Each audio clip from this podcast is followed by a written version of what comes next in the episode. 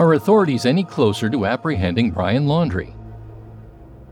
The answer to that question depends on who you ask. He was talking wild.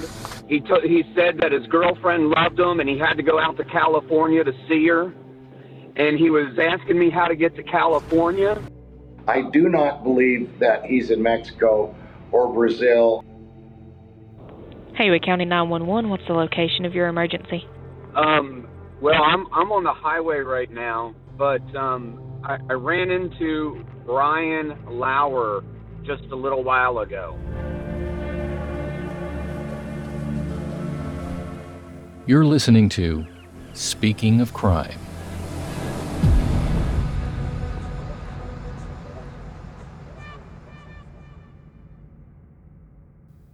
The FBI have officially taken over the search for Brian. After what feels like an eternity, police are no longer concentrating their search in the 25,000 acre Carlton Reserve. North Port Police Department spokesman Josh Taylor says this I don't think you're going to see those large scale types of efforts this week. The FBI is now leading the search. I'm told it'll be scaled back and targeted based on intelligence. Hopefully, water will lower in areas hard to currently access.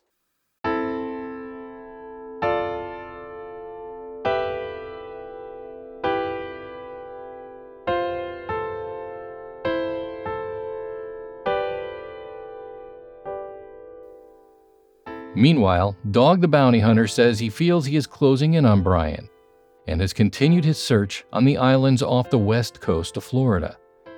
As of 10 p.m. on Tuesday, September 28th, he says he has reason to believe that Brian was alive and moving around. Well, I would assume, um, you know, he is alive. Not do- alive and doing well, but he's alive. But he could have got out during night, then he'd have to have help from, I guess it might be close to a family member, and, you know, he's taken off somewhere else. Laundrie's parents released a statement through their attorney, Stephen Bertolino, stating Chris and Roberta Laundrie do not know where Brian is. They are concerned about Brian and hope the FBI can locate him. The speculation by the public and some in the press that the parents assisted Brian in leaving the family home or in avoiding arrest on a warrant that was issued after Brian had already been missing for several days is just wrong. Richard Stafford, an attorney for Gabby Petito's family, expressed skepticism that Brian's parents would help in the FBI's ongoing search for him. For the Laundrie's silence, the Laundries did not help us find Gabby. They're sure is not going to help us find Brian.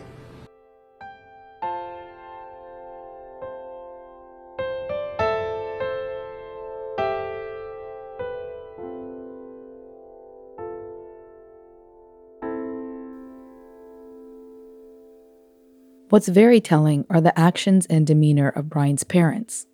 They definitely are not those of a mother or father who is worried sick about their child. They have been seen casually running errands, gardening in their backyard, and seem very unconcerned about Brian's safety or whereabouts.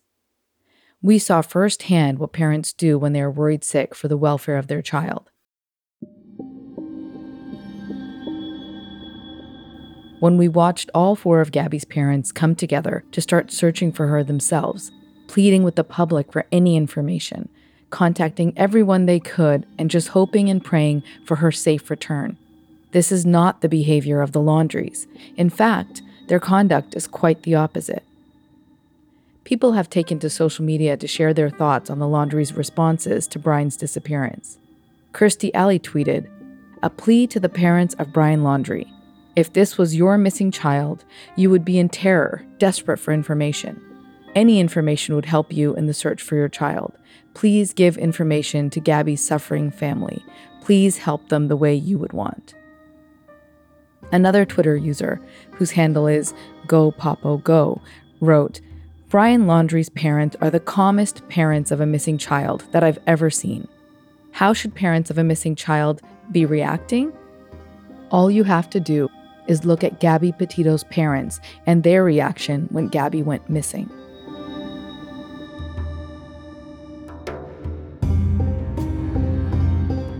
More details have emerged that suggest Brian was planning to evade capture. On September 14th, Brian visited a local AT&T store with an older woman whose identity we don't know yet in his hometown of North Port. He purchased what is believed to be a burner phone.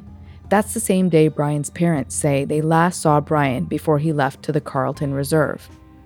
FBI agents recently visited the AT&T store and seized surveillance footage. The family's lawyer, however, is stating that a phone was purchased on September 4th, not the 14th. And he thinks that the phone purchased was not a burner phone and is the same one that Brian left behind when he took off without his phone or wallet. The phone that was left behind is in the hands of the FBI now. Bryanna Fox, a former FBI special agent and associate professor in the Department of Criminology at the University of South Florida, had this to say. The fact that Laundrie left those two key items behind may mean there's very little digital or forensic evidence for authorities. The cell phone would have helped investigators know who Laundrie was communicating with and where he may have been, while his wallet would have told them where he's spending money. Unlike other fugitives or people that are missing, we typically have reason to believe they're in a populated area. In this case, it looks like he attempted to maybe go off the grid and is not living in society, so it makes it even harder to find him. TMZ attempted to reach out to the AT&T store to confirm whether Brian was in fact in their store, but they said they couldn't confirm or deny it and that only law enforcement could answer that question. When asked why the Laundries had purchased a new cell phone, Bertolino responded, Sorry, I can't speculate. We are left with so many unanswered questions. Did Brian, in fact, purchase a burner phone as well that day?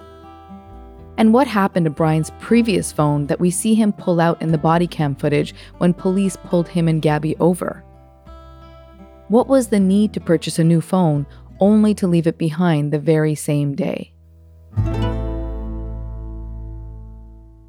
And then there is Cassie, Brian's sister, who was the only one in the family giving any statements to police or the press, which seemed to appear as though she may be the only one with some compassion and humanity.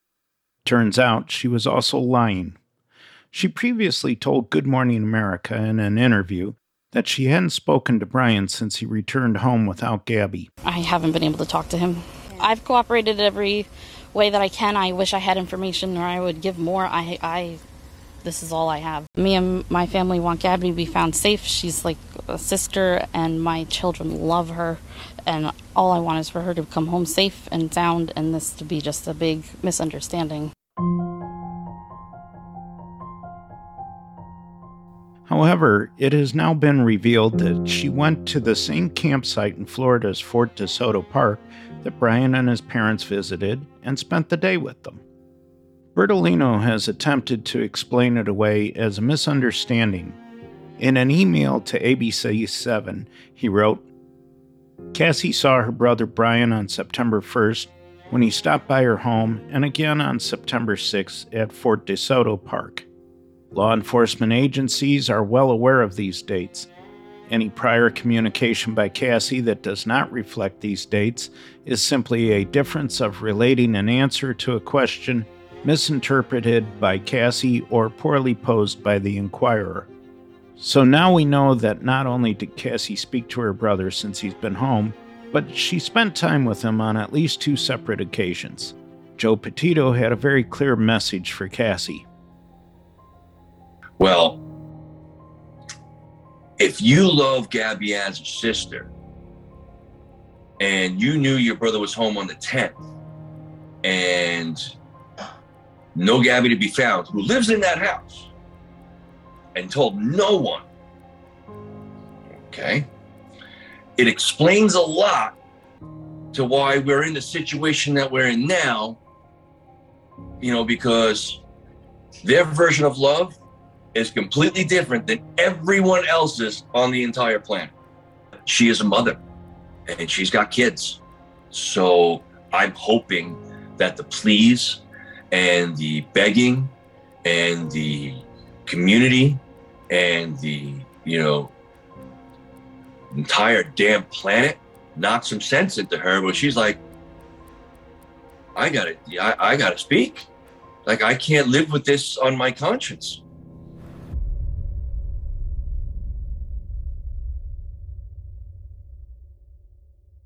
Details of that camping trip and surveillance footage of the Laundrie's visit there have also surfaced. On August 24th, Roberta Laundrie made reservations for two people to be at the park from September 1st through the 3rd.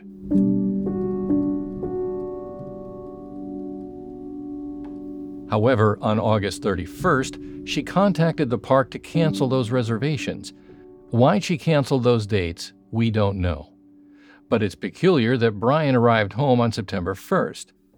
It's possible that this cancellation indicates that Roberta learned Brian was on his way home and canceled the trip so she could be at home when he was to arrive the very next day. Then, records from Pinellas County show that a new reservation was made by Roberta on September 3rd, but this time for three people to visit the Fort DeSoto Park on September 6th. Dog the Bounty Hunter, who was the one to discover this information and the bookings at the park after receiving a tip, says that surveillance footage shows that while three people arrived at the park on the 6th, only two people left on the 8th, meaning he thinks Brian stayed behind at the park. We were notified by a couple family members, and our fans just kept social media us to uh, a, no end. Please, dog, please. Since you're in the area, will you check it out? So once Francie and I started reading about the case and seeing what was going on. We're in Colorado, so the the couple had passed through Colorado, so mm-hmm. we that got our attention right away. So yes, we are down there. I went to the father's house to talk to the dad, and he wouldn't answer the door. Right. Where do you think Brian Laundrie is? Well, we have uh, a special hotline. 833 call dog and we've gotten over a thousand leads wow so we've really, Francie and I really started this two days ago. So we're going through all those leads right. It's incredible. Pictures of him here, there, here, there. We're going through all those leads right now. I would say within 48 hours, we probably will have a location where we start the tracking at. Now, I understand a, a number of the leads have suggested check out the Appalachian Trail. Why is that? Well, he the, the leads, yes, have said that, and the reason is because he spent a couple months there in the past, and he is an outdoorsman. So he's got T-shirts on on his social media with the mountains. He's got pictures. He's been there before, so he's very young. He's not an experienced criminal. He'll do what he should do. He can't stay and shoplift and stay in cheap motels or rob people like a lot of people that I chase. This kid is an outdoorsman, so I think he went to again where he's comfortable to the outdoors.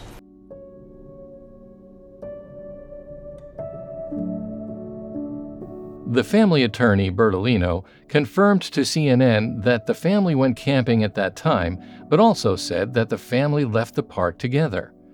When asked about the Laundries changing their reservation date at the campground, Bertolino said he did not have details on DeSoto Park reservations other than the family did not go on September 1st through the 3rd, but went on the 6th through the 7th instead. What's very interesting is that there was another family camping in the spot right next to the Laundries in DeSoto Park. Marcy and Kenny Newsom said they could not confirm physically seeing Brian, but a selfie from their trip appears to show Brian walking in the background across the campsite. Of course, the person in the background is not in focus and far away, so we can't confirm whether or not that is in fact Brian. But considering that Roberta, Brian's mom, had booked the campsite right next to the Newsoms, chances are very good that it could actually be Brian. The couple realized they may have stayed near the Laundrie family after looking through their own photos and seeing a red truck with a camper in the pictures, just like the one parked at the Laundrie home. Another camper, Thomas Rutherford, whose name appeared on the park's registration, was celebrating his anniversary with his wife just three spots down from the Laundries. He told Fox News that he could vaguely remember spotting the Laundrie's vehicle which they noted due to the novelty of seeing a camper attached to a vehicle.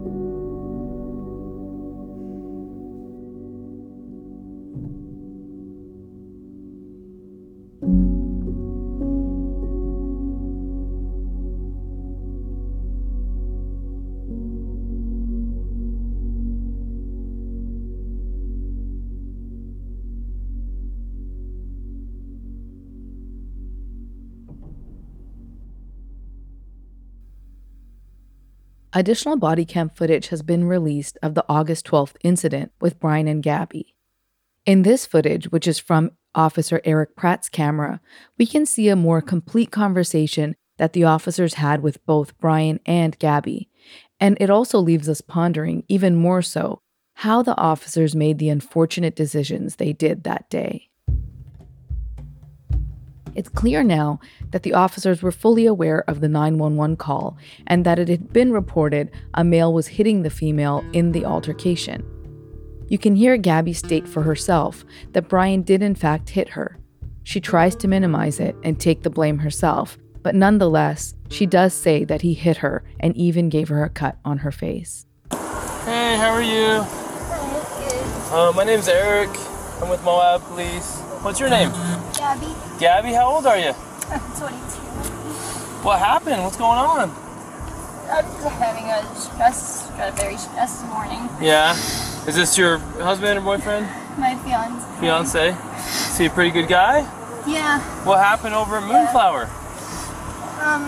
Well, I was just really stressed this morning, trying to get a lot of work done, and I was apologizing to him. on the, I had thrown a bunch of stuff in the bag, and all our bags are back there. I was just apologizing. I was like, I'm sorry that I get so stressed out because I have OCD, and I was just like organizing stuff. And sometimes I just have a mean attitude, but I'm not trying to be mean about straightening things up and stuff. So I was just apologizing, but I guess I said it in like a mean tone, and he got really frustrated and locked me out of the car and told me to go take a breather. But I didn't want to take a breather because I wanted to get going. We're, at, we're out of water, and, and, then, and then I told him to drive and get water because I was really thirsty. Yeah. Is there something on your cheek here? Looks like did, did you get did you get hit in the face? Um, Kind of looks like something like hit you in the face. I don't And then over on your arm, Um, shoulder, right here. There's, that's new, huh? It's kind of a new mark. Oh yeah, I don't know. Can I see the other side of your face? So, what happened here and here? Um, I I'm not sure. It was a. First It happened really fast. I was just trying to get in the back of the car and his backpack was on the back. And it got me. So the backpack gotcha.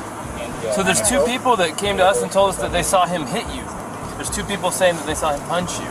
We're just independent witnesses by Moonflower. Well, to be honest, I definitely hit him first. Where'd you hit him? I slapped him in the face.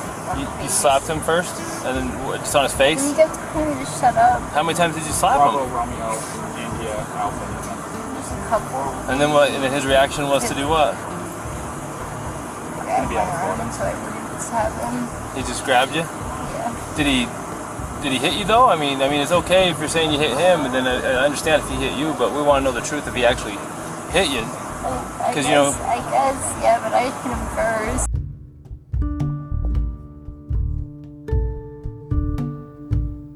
Moab City Police Department has announced that it will launch an independent inquiry into how its officers handled Brian and Gabby's domestic dispute on August 12th, just days before Gabby was killed. Amidst the backlash the Moab City Police Department has received for their handling of the domestic dispute, their chief, Brett Edge, has taken a leave of absence under the Family Medical Leave Act.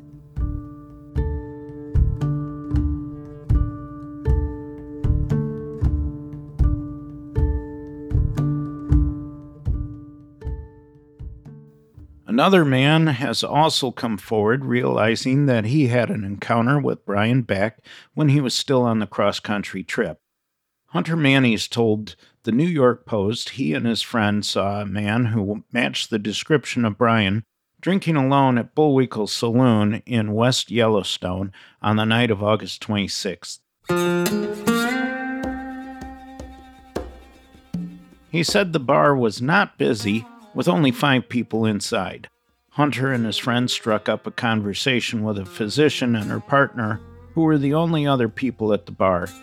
The four of them got talking about guns and politics when the man they believed to be Brian inserted himself into the conversation and said, Stupid Southerners and effing Republicans. Hunter's friend responded by saying, Stupid Southerners? She and I both have doctor in front of our names, do you? Hunter kind of laughed and said, Well, where are you from? And the guy responded and said, New York, and I have a name. It's Brian. To which Hunter said, Let me ask you this, New York.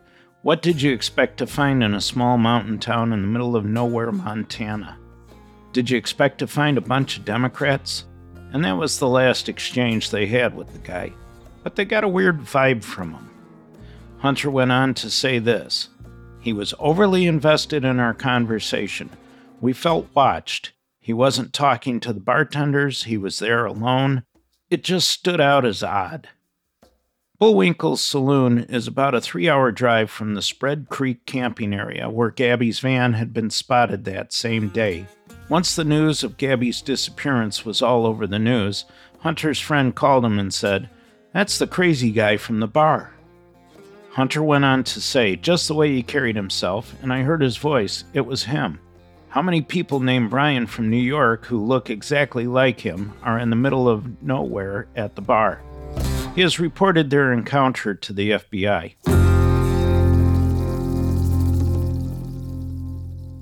Dog the Bounty Hunter has been busy on the hunt as well.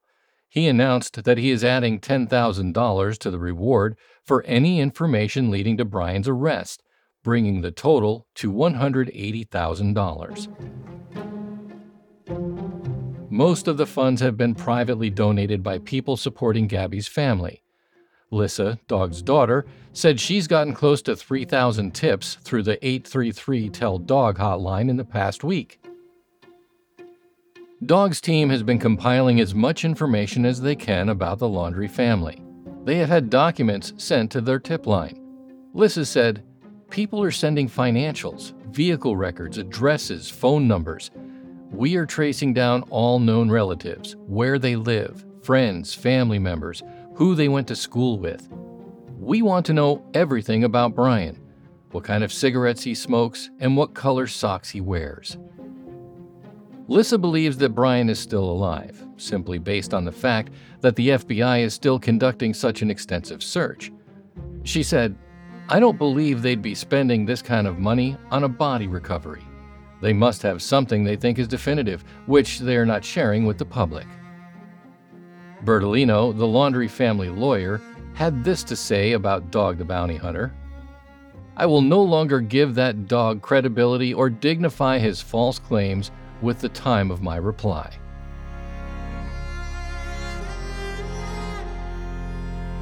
On Sunday, September 26th, the FBI visited the Laundrie home again, this time to collect Brian's personal items. Bertolino issued a statement saying, the FBI requested some personal items belonging to Brian Laundrie to assist them with DNA matching, and Brian's parents provided the FBI with what they could.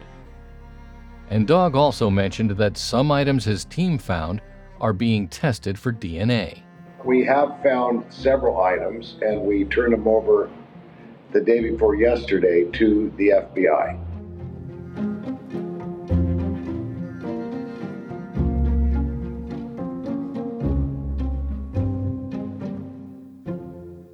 Then more recently, on Saturday, October 2nd around 1:30 a.m. Eastern, Dennis Davis says he ran into Brian and spoke to him on a deserted road near the Appalachian Trail by the border of Tennessee and North Carolina. He says the man he spoke to, which he believes was Brian, was driving a white pickup truck. Lissa sent Dennis an audio file of Brian's voice, and he says it was the same voice he heard. He said, there is no doubt in my mind I spoke to Brian Laundrie, none whatsoever. He says that a man who seemed to be rather confused waved him down on Waterville Road and proceeded to ask for directions to California. When Dennis told the man to take Interstate 40, he refused and said he preferred to stay on the back roads. Dennis continued driving west when he realized that the man could have been Brian. He pulled over and looked up pictures of Brian on his phone. He said, The very first picture I pulled up was that portrait view of him with that black beard and mustache. And right at that minute, I said, This is absolutely him. Davis said he then made two calls to the FBI one call to Tennessee 911 and one to North Carolina 911. This is what Dennis said on one of those 911 calls. Haywood County 911, what's the location of your emergency? Um, well, I'm I'm on the highway right now, but um, I, I ran into Brian Lauer just a little while ago. Okay, where did you see him at? Um, I was I was at the parking lot for the Appalachian Trail on the north side of Great Smokestack. Okay, can you tell me, like, was you at an overlook? Yes, I am. Okay, yeah, you're probably going through the gorge. You lose service every now and then. So, where did you Yeah. see him at? On Waterville Road. Okay, and just on Waterville, or did you see him near a house? Did you see a mailbox? He was he was driving a truck. It was a white truck. I think it was a Ford F-150. I'm not 100% sure of that. And it was kind of a, a newer model. It wasn't like an old beater. It was a, a newer truck. Okay, and what makes you say that it was him? Well, he wa- first off, I was I was tur making a U-turn and in the road, and he came up behind me and he slowed down and kind of flashed his lights, like telling me, "Oh, go ahead and go, and I'm going to wait for you." And as I turned around and I'm coming back by him, he's waving his arm out of out of his truck, like for me to slow down. And I pull up next to him, and he was he was talking wild. He to, he said that his girlfriend loved him, and he had to go out to California to see her. And he was asking me how to get to California. And I said, Well, you can get on I 40 right there and drive west, and you'll get there. And he said, No, I think I can go this way, and kind of left. But he was acting funny. And I wasn't sure about what he looked like. And then I got, I went and parked and pull, pulled up the photographs of him. And I'm 99.99% sure that was him. Okay, I'm gonna let my sergeant know. Okay. Okay. Lissa had been in contact with Dennis and told the Post, We're doing everything we can to verify Dennis's tip, but there isn't much to go off other than the location. But we're working that tip for sure. Brian's sister Cassie broke her silence. She came out of her house and addressed the protesters who were yelling outside, explaining that the protesters were making her kids very upset and the kids had to learn of Gabby's death through the screaming outside her house, and she wanted it to stop. But the things she said are alarming and very telling. She not only addressed every question the small crowd asked her, but she revealed that she did not know if her parents were involved in Brian's disappearance, and she didn't know if Brian killed Gabby.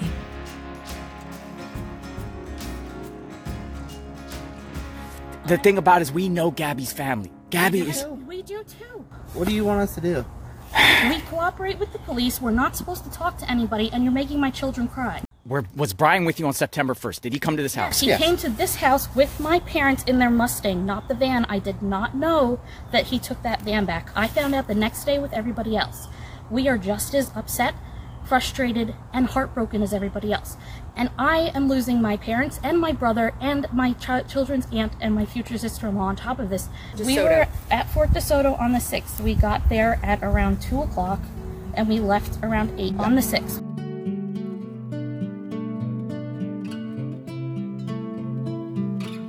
Richard Stafford, the Petito and Schmidt family lawyer, revealed a detail on the Dr. Phil show that we had all suspected. As we know, the FBI had stated that Brian knowingly and with intent to defraud used one or more unauthorized access devices, namely a Capital One bank debit card and personal identification numbers for two accounts. That bank card Brian had been using and for which the federal arrest warrant was issued by the FBI, was in fact Gabby's card. They're not helping their son at all. That when you look as a prosecutor, we don't know what happened here. Now, I'm sure the FBI has a lot more evidence than we have. You can look at his state of mind by his actions. And he, he ran, he stole her credit card, he used her credit card to get home, and then ran from the police. That's going to show a lot what he was thinking back then. And if there aren't already enough discrepancies and oddities in this case, Brian's parents have now gone on to say that Brian allegedly left their family home on Monday, September 13th for a hike, and not the day they had initially stated, which was Tuesday, September 14th.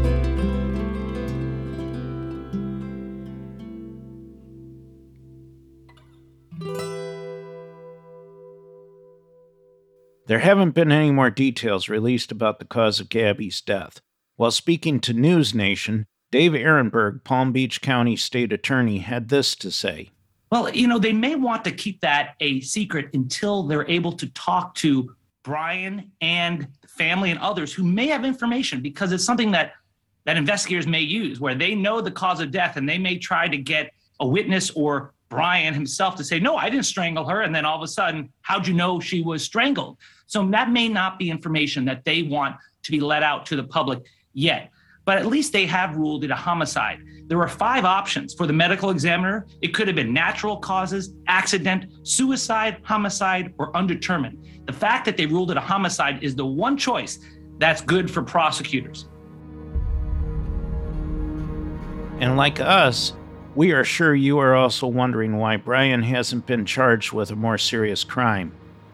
Aronberg gave a good explanation as to why that is and what may be coming in the future. I think that's coming, but there's always a tension in situations like this between police and prosecutors. There's a lot of pressure on police to find Brian Laundrie and to arrest him. But prosecutors have to meet a higher burden. See, for police to arrest, they just need probable cause. That's not that high of a burden. But for prosecutors, we need to prove cases beyond any reasonable doubt. So we're always telling police in situations like this to hold off on making the arrest. That's why you have this lesser count. That's an easy one to prove, and that can keep him in custody after he's found. But remember, prosecutors not only have a higher burden, but we have rules like if we don't file charges within 30 days of the arrest, then the guy goes free without any conditions until his trial. Also, we have speedy trial rules that say that we've got to try the case in 180 days, at least here in Florida, which is why prosecutors aren't rushing to file charges yet.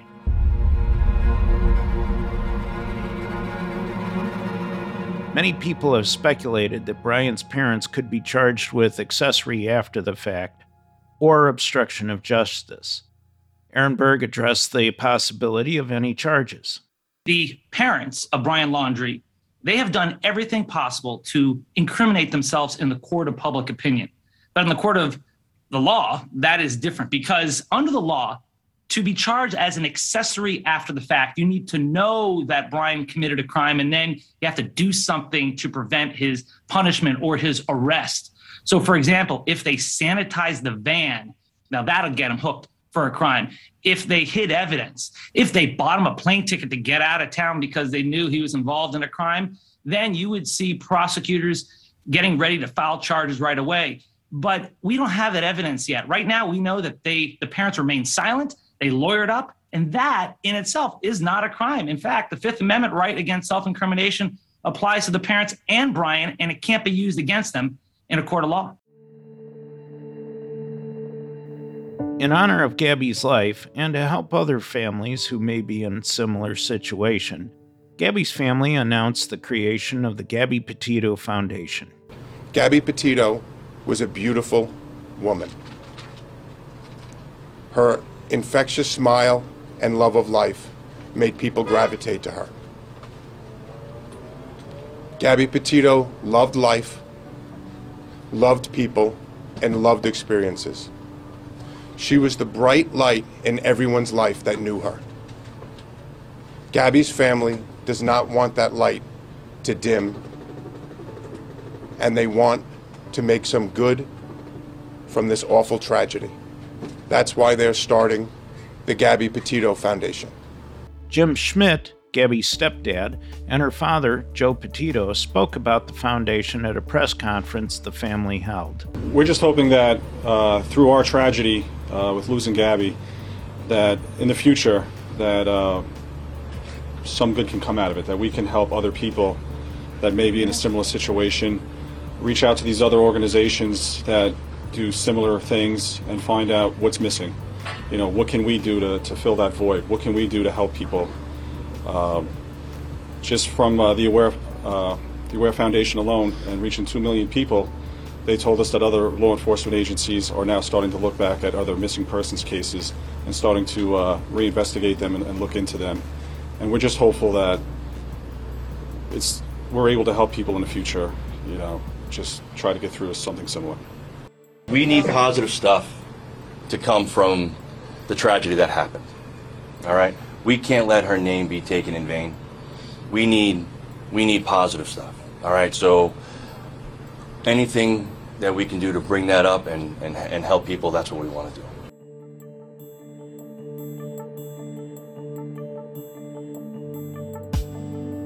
Gabby's funeral was held on September 26, 2021, in Holbrook, New York. A large wall at the funeral home was lined with beautiful photos of Gabby, with an urn and candles in the center. But sadly, as loved ones gathered to say their goodbyes, Gabby's body was not there. The FBI had not yet released Gabby's body to her family, and they did not have a time frame as to when that might happen. Her body was still at the coroner's office in Wyoming. However, Gabby's family, who seemed like the most wonderful, genuine people, had this to say. Part of our goal was we wanted to bring her home as home as quickly as possible, uh, but it's important for the uh, FBI, the Teton County Sheriffs, the uh, Teton County uh, Coroner's Office uh, to hold on to her uh, for as long as they need. We want to make sure that no matter what, we do not impede their investigation in any way. We wanted her home immediately, but we understand their position, and uh, we know that she's safe with them, and as long as she's with them, and uh, it was a very tough decision to have to make to to come home, but we felt it was important to come home so we could mourn her and uh, celebrate her life and be with our family and friends. And when they're ready to release her, we will be bringing her home.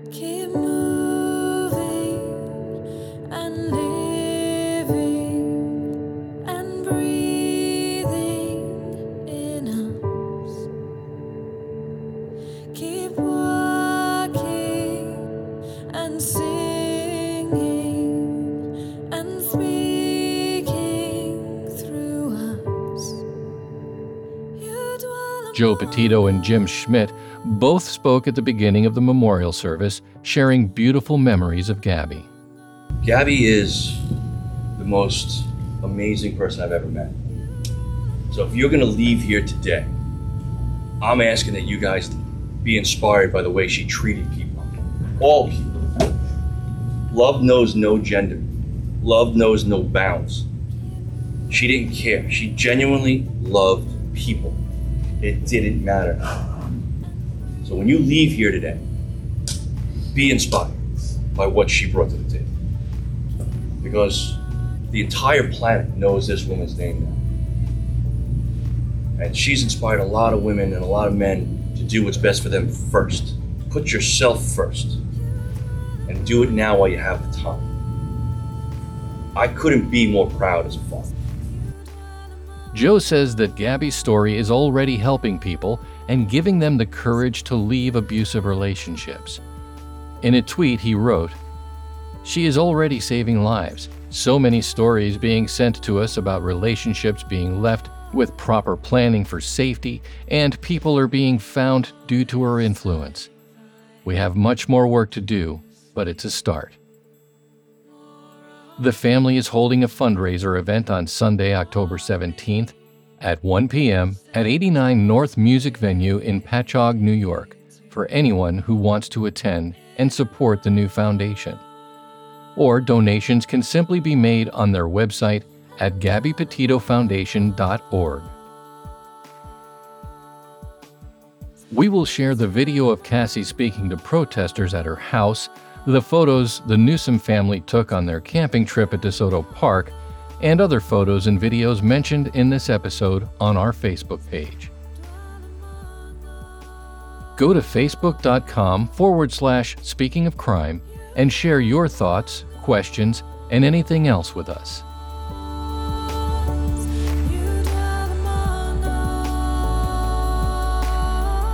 Justice for Gabby is that we see justice for her homicide.